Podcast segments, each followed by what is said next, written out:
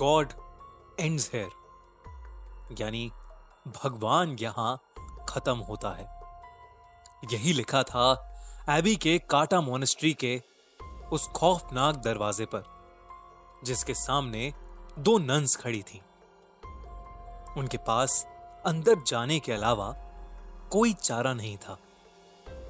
एक नन ने दूसरी से कहा, आज हमें अपनी लाइफ सेक्रीफाइस करनी ही होगी। वरना इस दुनिया में कोई भी ज़िंदा नहीं बचेगा। उन दोनों ने उस दरवाजे को खोला और काटा मोनिस्ट्री के अंदर चली गई। वहाँ उनका इंतज़ार एक भयानक दिखने वाली नन कर रही थी, जिसका नाम वैलिक था।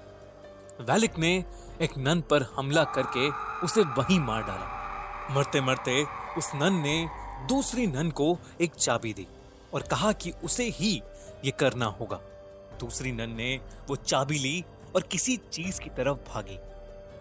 लेकिन इससे पहले कि वो कुछ कर पाती, वैलिक उस पर भी हमला करने लगी।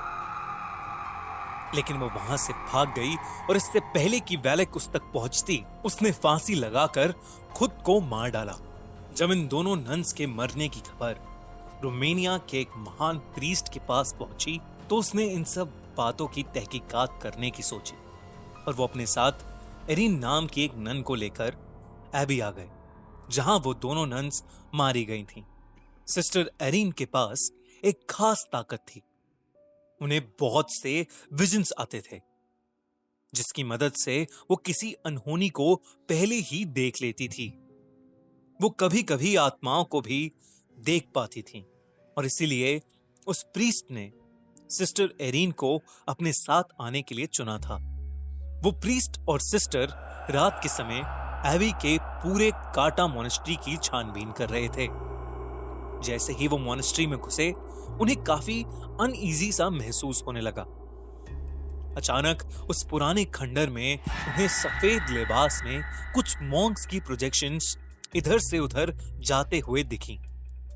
वो थोड़ा आगे गए तो वहाँ ऑब्जेक्ट्स अपने आप इधर से उधर हो रहे थे।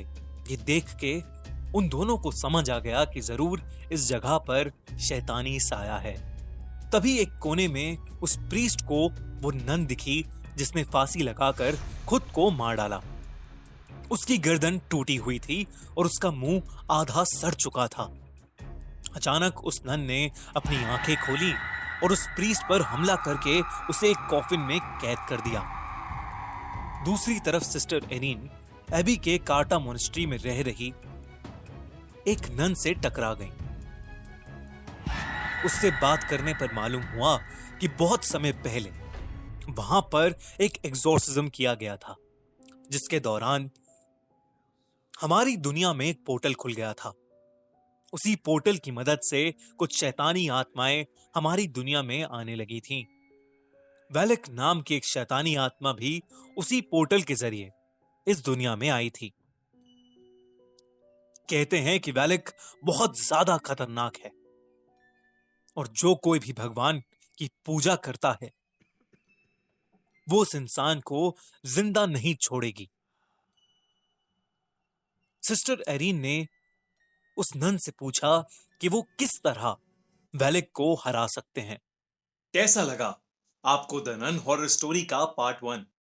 अब पाइए हमसे वन टू वन लाइव बात करने का मौका। इस सवाल का जवाब देकर। कौन थी वो नन जिससे सिस्टर एरीन टकराई थी? इस सवाल का जवाब मिलेगा आपको इस कहानी के पार्ट टू में।